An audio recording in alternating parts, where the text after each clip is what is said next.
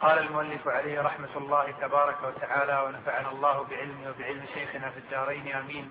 فهذه الأسباب العشرة ظاهرة وفي كثير من الأحاديث يجوز أن يكون للعالم حجة في ترك العمل بالحديث لم نطلع نحن عليها فإن مدارك العلم واسعة ولم نطلع نحن على جميع ما في بواطن العلماء. والعالم قد يبدي, حجته وقد لا يبديها. وإذا أبداها فقد تبلغنا وقد لا تبلغ. وإذا بلغتنا فقد ندرك موضع, موضع احتجاجه وقد لا ندركه. سواء كانت الحجة صوابا في نفس الأمر أم لا. لكن نحن وإن جوزنا هذا فلا يجوز لنا أن نعدل عن قول ظهرت حجته بحديث صحيح وافقه طائفة من أهل العلم إلى قول آخر قاله عالم يجوز أن يكون معه ما يدفع به هذه الحجة وإن كان أعلم. إذا تطرق الخطأ إذا تطرق الخطأ إلى آراء العلماء أكثر من تطرقه إلى إذ تطرق. إذ تطرق, إذ تطرق الخطأ إلى آراء العلماء أكثر من تطرقه إلى الأدلة الشرعية. فإن الأدلة الشرعية حجة حجة الله على جميع عباده بخلاف رأي العالم. نعم. الحمد لله رب العالمين وصلى الله وسلم على نبينا محمد وآله وأصحابه أجمعين. فيما سبق تكلمنا عن مكونات الخلاف وأنها أربع جهات وذكرنا بعد ذلك ما يتعلق بمراتب القول الفقهي. وفي هذا المجلس بإذن الله تعالى يكون القول في التمذهب ولكن قبل أن ندخل في هذا المجلس وما أشار إليه المصنف في الكلام الذي قرئ آه، هناك بعض الإيضاح لأن البعض من الإخوة سأل بعض الأسئلة التي تستدعي بقدرها قدرا من الإيضاح لبعض ما سبق الإشارة إليه. فيما يتعلق بمكونات الخلاف وأنها الدليل التي يقع الاختلاف في تعيينه أو درجته أو ثبوته أو الدلالة أو المستدل.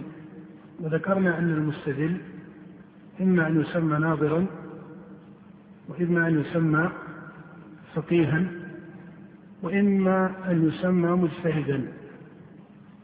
وهذا التقسيم قد لا يكون كاصطلاح منتظم نطق به فلان أو فلان من أهل العلم والاعتبار بالنطق العلمي السابق ليس بالمصطلحات وإنما الاعتبار بالحقائق العلمية فإنه لا يلزم فلانا من الناس الذي عرض في القرن العاشر مثلا أن لا ينطق بمصطلح إلا وقد نطق به أهل القرن السادس مثلا.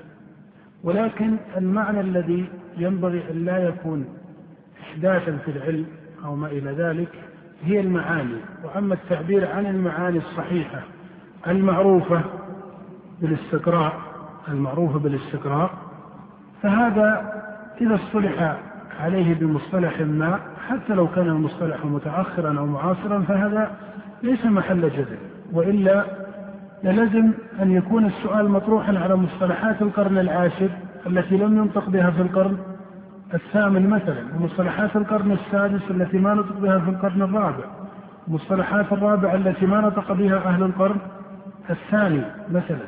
وهلم جرة وأنت تعلم أن هذا لا يتنافى. بل يستلزم إيش؟ منع التسلسل إلى حد منع كل هذه المصطلحات. لكن المعنى الذي يهم هو ألا يتكلم تحت هذا المصطلح المأذون فيه تأتي من المصطلحات المخالفة لمقاصد الشرع. فهذه المصطلحات تنقل ولذلك سبق أن نبهنا على أنه حتى مصطلح التكليف عند الأصوليين لا يقال إنه غلط ولكن يقال ليس هو مصطلح الفاضل. بل ينبغي أن يسمى التشريع لأنهم يقولون التكليف خمسة الواجب والمستحب والمحرم والمكروه والمباح ثم يختلفون هل المباح تكليف من الأحكام التكليفية أم لا. فلما لم يروا فيه جهة التكليف والعزم قال من قال منهم إنه ليس من الأحكام التكليفية وهذا غلط لأنه يتضمن أنه ليس حكما شرعيا والصواب أن المباح عند أهل السنة والجماعة بل عند جمهور الطوائف الإسلامية أن المباح حكم شرعي لأن الله أثبته في القرآن بمثل قول الله يا أيها النبي لم تحرم ما أحل الله لك؟ وفي مثل قوله ولا تقولوا لما تصف ألسنتكم الكذب هذا حلال وهذا حرام. فإذا مما ينبه إليه إلى أن دعوى المخالفة للسابق هذه دعوة ينبغي أن تضبط بالمعاني الصحيحة. ومن خالف المعاني الصحيحة أو أحدث معنى ليس على الأصل المعروف عند القرون المفضلة فهذا هو الذي يجب رده. وأما باب المصطلحات فهو باب لا يزال غير متناهي في التاريخ. هذه جهة. الجهة الثانية أنبه إليها وأؤكد عليها. إلى أنه بأي طريقة أو أو ما هو الطريق الذي يعرف به أن هذا المعنى صحيح عند من تقدم أو ليس بصحيح. هناك طريقتان. طريقة التنصيص.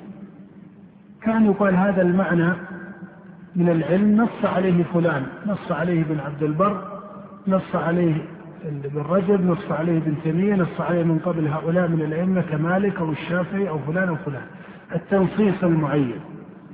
وهذا لا شك أنه يعرف به تقدم القول. اثنين وهو منشأ كثير من الأقوال التي لا تجد لها تنصيصا عند السابقين عليهم كتنصيص كثير من الفقهاء على كلمات ما نطق بها بنصوصها من أعيان من السابقين لكن معانيها متضمنة وهو ما نسميه بفقه الاستقراء. ما يسمى بفقه الاستقراء. فالمستقرئ وهذه درجة المحققين من أهل العلم أنهم إذا استقرأوا تحصل لهم قدر من المعاني في أبواب من الشريعة في الفقه وفي قواعد الشريعة ومقاصدها.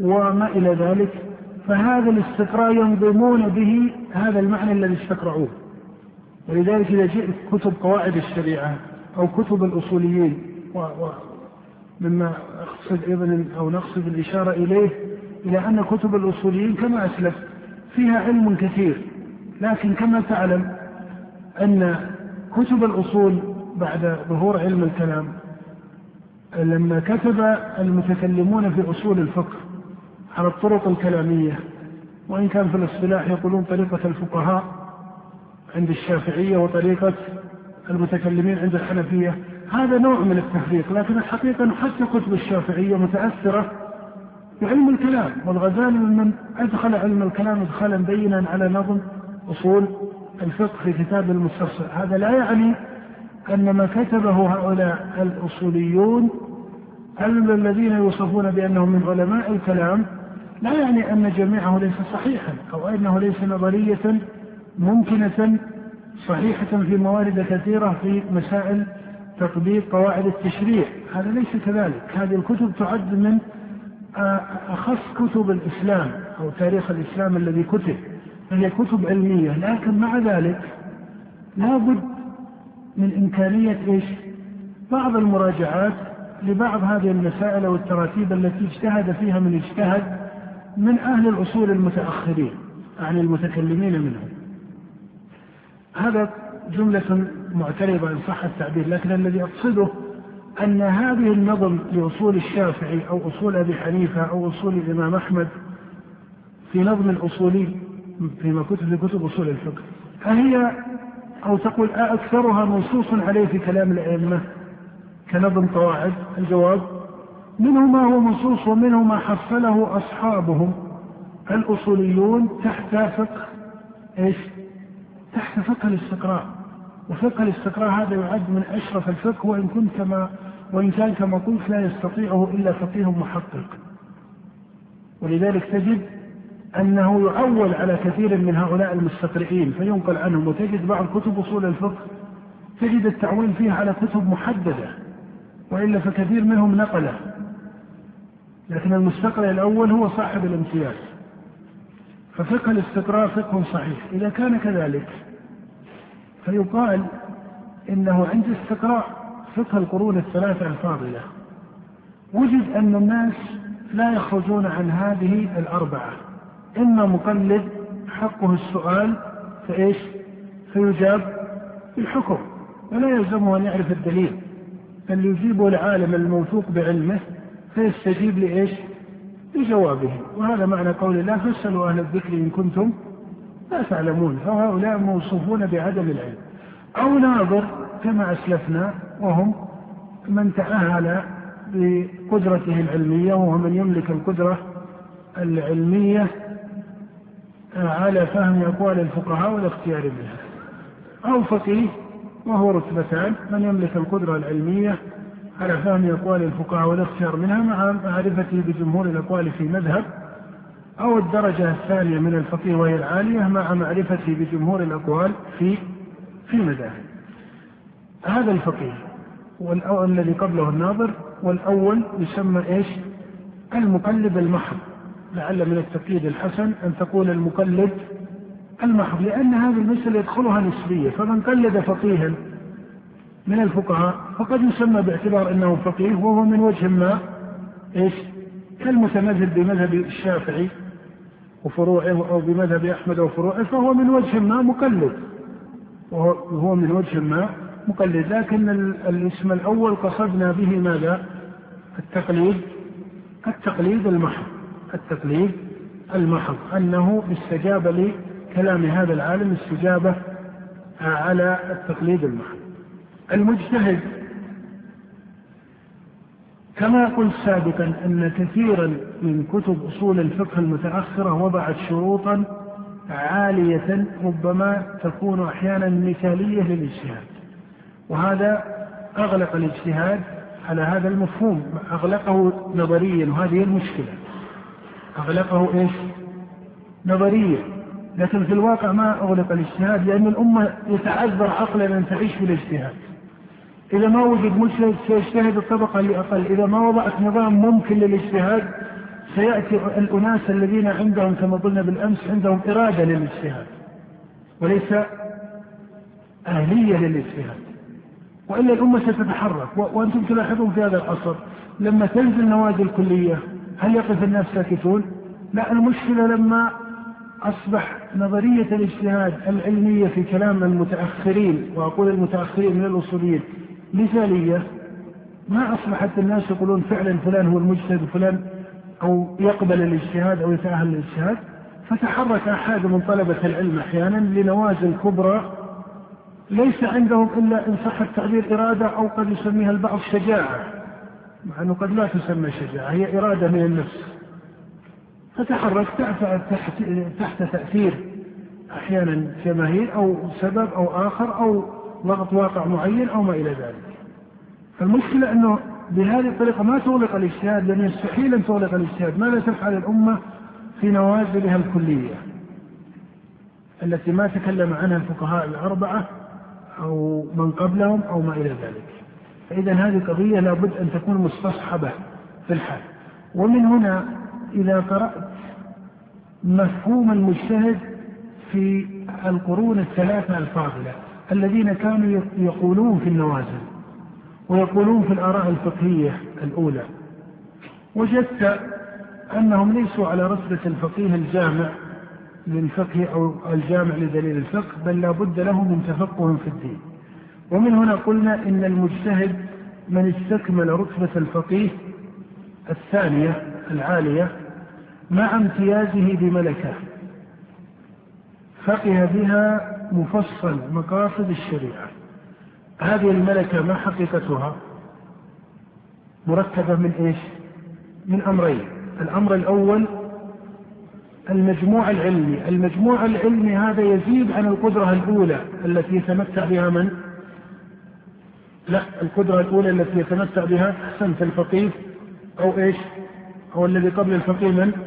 الناظر. المجموع العلمي هذا أرقى. فتجد أنه مطلع على التفاسير مطلع على الموسوعات العلمية مطلع على الآثار عنده اطلاع عام. لكن أن تقول إنه جامع حافظ عالم متقن في سائر هذه الأبواب هذا هو الشرط اللي قد يكون فيه مثالية. لكن لديه مجموعة علمية واسعة ليس هو القدرة الأولى التي تمتع بها الناظر. هذا آه، جهة في مفهوم الملكة الجهة الثانية وهي الأهم التكوين الطبعي الذي خلقه الله عليه. فإن الناس فإن الله خلق الناس منهم الأحمق ومنهم الذي ليس بأحمق منهم الذكي ومنهم من دون ذلك منهم الحكيم ومنهم الحليم ومنهم قليل الصبر ومنهم واسع الصبر. هذه أمور من أهم ما يؤثر في الفقه.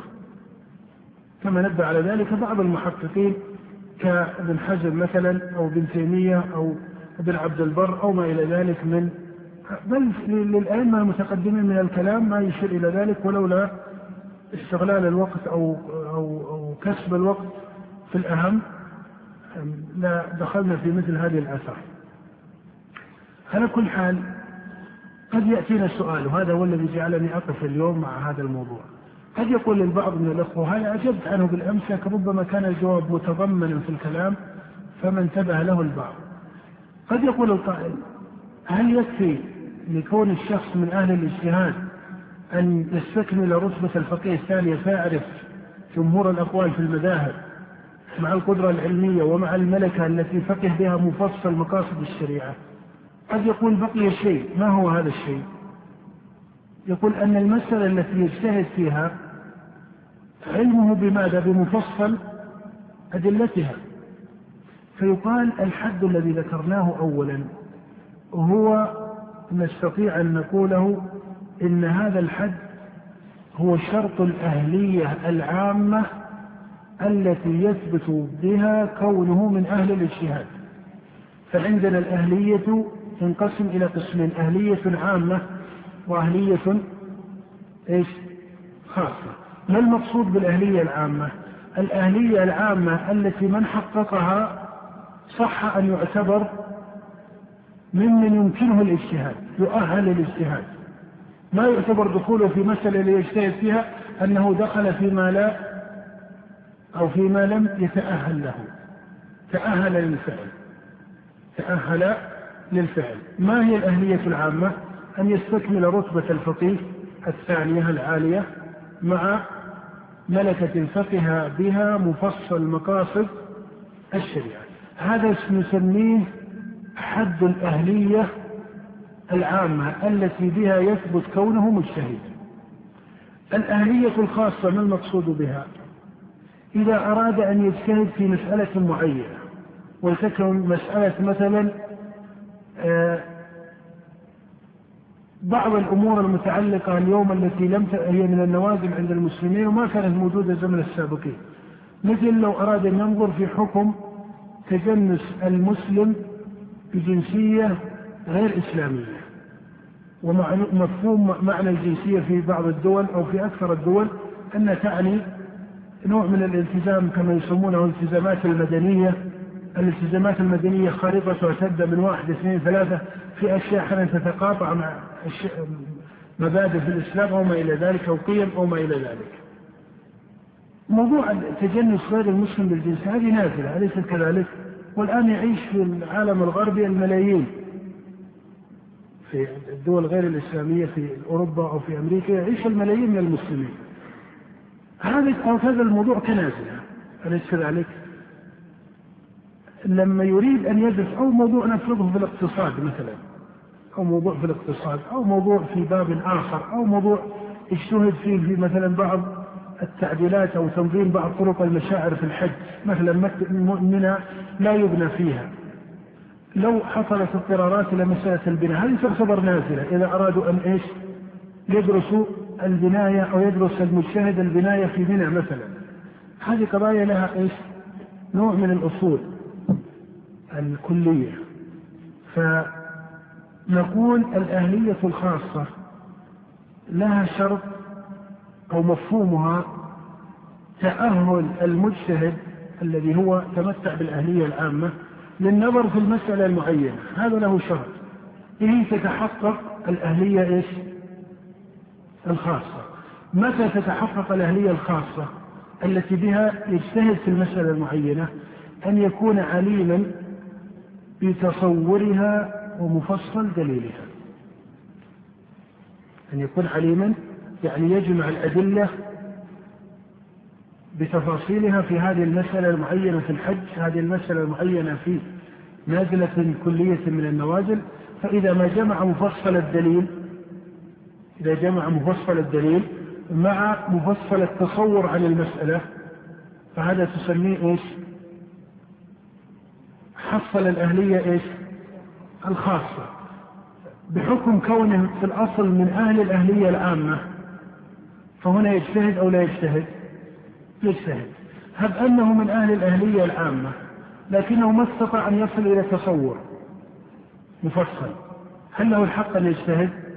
الجواب لا ليس له الحق. هب أنه من أهل الأهلية العامة. هل له أن يجتهد هكذا بمحض في نازلة كلية؟ هذا ما سأنبه عليه في الآتي. هل له أن يجتهد في نازلة كلية؟ بحكم أهليته العامة فقط دون أن يعرف مفصل الدليل في النازلة الخاصة الجواب لا ومن هنا ترى أن كثير من الأصوليين المتأخرين لما وضعوا شروط الاجتهاد هي حقيقتها إذا نظرت إليها شروط مشرقة لكن مثاليتها من أين جاءت؟ ربما أنها جاءت من أن هؤلاء أو أن كثيرا من هؤلاء لم يفرقوا بين شرط الأهلية إيش؟ العامة والخاصة فاشترطوا شرط الآلية الخاصة في الشرط إيش؟ العام فجعلوه عالم بمفصل الأدلة طيب ليش عالم بمفصل الأدلة؟ كذا ما يصبح شخص تقول إنه تأهل هذا التأهل لأنك كما قلت إذا طبقت على المتقدمين هل تقول مثلا إن بعض فقهاء الكوفة ولا وليس بالضرورة هناك من تسمية بعض فقهاء الكوفيين الذين ما عرفوا عند المحدثين كمحدثين. ما عرفوا عند المحدثين إيش؟ كمحدثين. هل كانوا عالمين بالصحيح والضعيف والطرق وما إلى ذلك من هذه الشروط؟ الجواب لا وكانوا مجتهدين. ولا أحد يشك أنهم مجتهدون. لكن في الاجتهاد أو في الأهلية الخاصة يتحقق هذا الشرط. فقد يقول قائل إذا قلت أو قلنا أن المجتهد هو من استكمل رتبة الفقيه مع امتيازه بملكة فقه بها مفصل مقاصد الشريعة. معناه هذا كيف يجتهد في المسألة وهو لا يعرف المفصل؟ نقول هذا شرط إيش؟ الأهلية العامة. أما الأهلية الخاصة وهي إذا أراد أن ينظر في نازلة كلية أو في المسألة التي يقصد الاجتهاد فيها فإن من شرط الأهلية الخاصة لفعل الاجتهاد الخاص ماذا؟ أن يكون عليما بتصور المسألة ومفصل إيش؟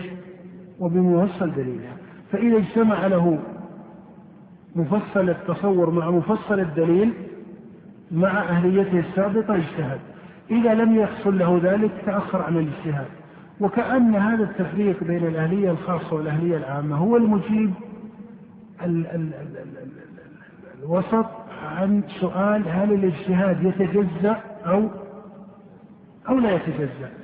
يتجزأ بمعنى أنه قد يمكنه الاجتهاد في مسألة ولا يمكنه في غيرها. فالاجتهاد إيش؟ يتجزأ. ولا يوجد رجل عرف بالتاريخ كل ما تعرض نازلة يفصل فيها بالمباشرة. حتى الصحابة رضي الله عنهم ماذا؟ اجتهدوا في مسائل توقف عمر في مسائل واستشار غيره. تخالف اجتهاده مع اجتهاد أبي بكر رجع من اجتهاد إلى اجتهاد أبي بكر فهذه العوارض من طبيعة المكلفين والعلماء لأنه لا يفصل في كل ما نزل بالقطع واليقين وعدم التردد إلا من؟ إلا من؟ إلا من اصطفي بالوحي إلا الأنبياء عليهم الصلاة والسلام.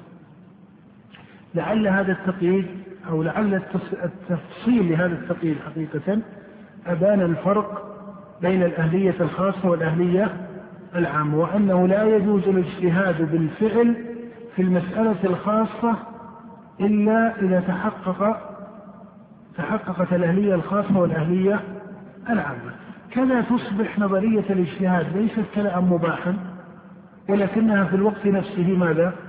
نظرية ممكنة أو غير ممكنة؟ ممكنة لعل من التمام هنا أن الاجتهاد كما يقع من المجتهد الواحد فمن الفاضل وهذه سنة ماضية عند المسلمين أنه في النوازل الكلية يتعدد أو أو يجتمع جملة من أهل الاجتهاد لتحصيل رأي متوافق. وهذه سنة قائمة اليوم بأشكال لا بأس بها في بعض المجامع الفقهية ولكن ينبغي أن تقوم أكثر وقد كانت قائمة في زمن السلف كفعل عمر رضي الله عنه في مسائل كثيرة لما جمع المهاجرين ثم الأنصار ثم مسلمة الفتح في الطاعون أو في نزول الطاعون وقدوم الشام في مسائل كثيرة يجتمع المجتهدون فهذا وجه فاضل. أيضا مما أحببت التنبيه عليه في هذا الباب أن المجتهد الذي يسمى هنا المجتهد من خاصته أو من خاصيته النظر في النوازل هذا هو المقصود ترى الأعلى للاجتهاد. النظر في إيش؟ لأن المسائل إما نوازل أو مسائل ماذا؟ مسبوقة بقول الفقهاء قول الأئمة الأربعة أو غير الأئمة الأربعة أليس كذلك فغير النوازل هذا شأنها مقارب هذه شأنها مقارب. ومهما رجح فأنت ترجح بالأقرب إنما خاصية المجتهد هي مسألة النوازل مصطلح النوازل كمصطلح ربما معاصر. آه، هو ليس معاصر على الإطلاق لأن تعرفون الفقهاء يذكرون مثلا القنوت في النوازل. لكن أقصد بالمصطلح المعاصر. أحيانا بعض الباحثين والناظرين يقول أن النوازل هي القضايا المستجدة الكلية. فيجعل لها إيش؟ يجعل لها وصف أنها كلية وأنها ماذا؟ مستجدة. بعضهم يقول لا النوازل يأخذها من مطلق الكلمة أو اشتقاق الكلمة النازل كل جديد فأسميه نازل لا في الاصطلاح. إن قلت إن النوازل تنقسم إلى جزئية وكلية فالجزئي من النوازل هذا يمكن أن ينظر فيه فقيه أو ناظر متمكن مثل بعض الباحثين من الأساتذة الآن وطلاب العلم الباحثين الذي لا يتمتع بشروط المجتهد ولا ربما لا يتمتع بشروط الفقيه من سعة العلم بالأقوال لكنه يمكن أن يبحث في مسألة معينة فهذا يبحث حتى الجزئي الجديد أو الجزئي ماذا؟ النازل هذا أمر سهل ولا بأس أن يختلف الأمر عليه ويتردد القول فيه لكن عندنا النازل الذي ماذا؟ مثل الأجار الإيجار المنتهي بالتمليك في صورته القائمة في الشركات هذه ما هي نازلة كلية ولذلك يختلف أهل البحث فيها فبعضهم يجوزها وبعضهم يمنعها وبعضهم يجوزها بشروط هذه في نظري أنها من النوازل ماذا؟ الجزئية ولذلك يسوق حتى للباحثين النظر فيها ومنهم من أهل الفقه دون رتبة المجتهد وأمرها سهل اختلف الناس فيها واتفقوا أمرها مثل التورق المصرفي التورق كمسألة موجودة عند الفقهاء أليس كذلك؟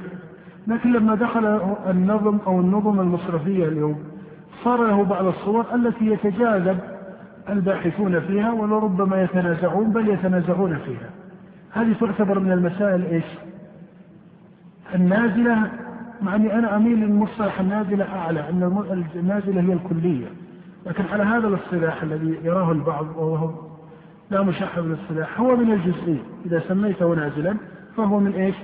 هذا الجزئي من النوازل امره مقارب ويقع النظر فيه للباحث فضلا عمن للباحث المتأهل فضلا عمن عن المجتهد.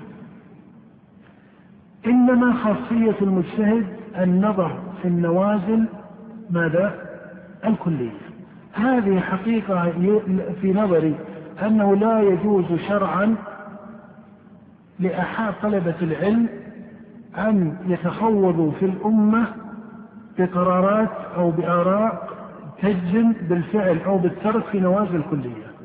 هذه حق الكبار من أهل العلم الذين لهم وصف الاجتهاد في الجملة ولا سيما إذا حصلت المجامع وتبادل الرأي وما إلى ذلك. فهذا ينبغي أن يكون من فقه هذه الأمة وسنتها وألا يحرك الأدنى من فوقه وهو لم يتأهل إلى الاجتهاد في النوازل الكلية. هذه حق أو من خاصية المجتهد الاجتهاد في النوازل الكلية. أو تقول النوازل الكلية القول فيها من خاصية من؟ المجتهد. هذا لعله آه انتهى التنبيه إلى ذلك. طبعا لما تقول إن الناس مقلد وناظر وفقيه ومجتهد فمن البدهي أن ننبه إلى أنهم إيش؟ يتفاضلون. فالمقلدون ليسوا وجها واحدا يعني الأم اللي ما يقرأ ولا يكتب مثل الأعرابي ليس من الإنسان المدني. الناظر أيضا أن الناظرون ليسوا درجة واحدة. يتفاضل هذا عن هذا. الفقيه في رتبته الأولى والفقيه في رتبته الثانية وكذلك المجتهد. فإن المجتهدين ليسوا وجها واحدا. ولكن بالأخير إذا رجعت إلى فقه الاجتهاد الأول عند السلف أو عند القرون الثلاثة الفاضلة وجدت أن هذا هو مفهوم الاجتهاد. أن من توفرت فيه هذه الشروط الأهلية العامة والأهلية إيش؟ الخاصة عند الفعل فهو المجتهد وأنه ليس في كل المسائل يجتهد فربما اجتهد في مسائل. سعد بن أبي وقاص ألست تقول إنه من المجتهدين؟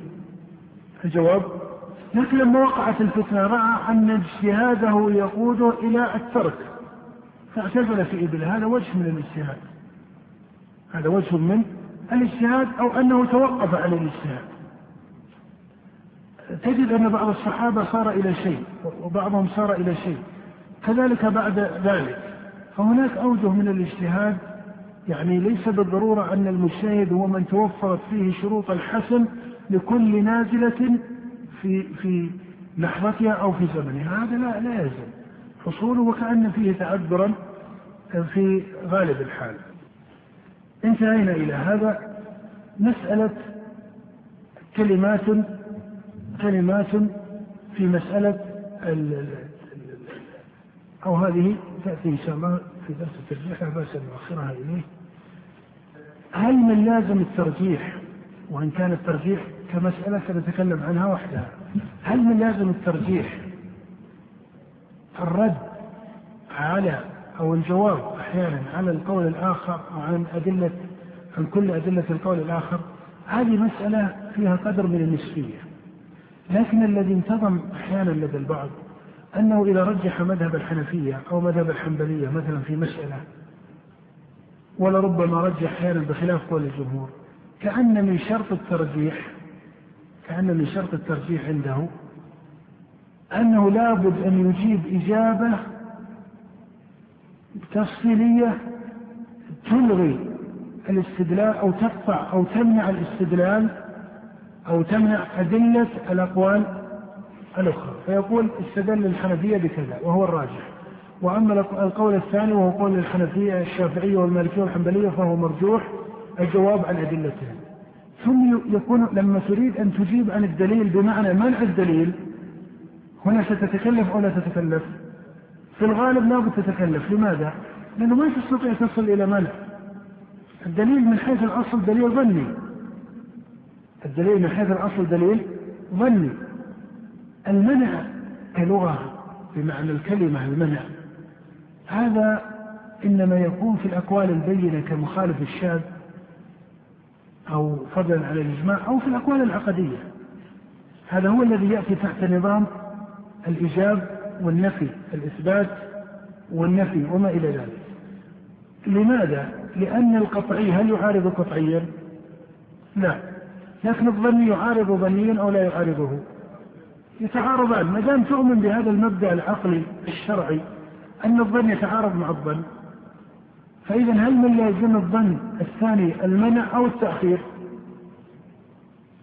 يعني إذا رجحت الظن الأول فما الذي يلزمك؟ للترجيح تأخير الظن الثاني فقط لأنه في النتيجة ستقول إيش؟ اجتمع ظنيان ولا اجتمع ظنيان لكن يكفي أن أحدهما أقوى من الآخر لكن هل تقول اجتمع دليلان قطعيان متضادان أحدهما أقوى من الآخر هل يوجد هذا؟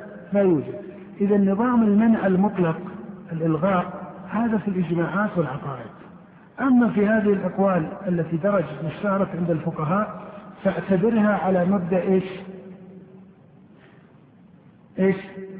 تقديم الأقوى ألست تقول إن قول أبي حنيفة أقوى من قول الشافعي؟ أو تقول إن قول الشافعي باطل؟ تقول إنه إيش؟ مرجوح لا تعبر بباطل.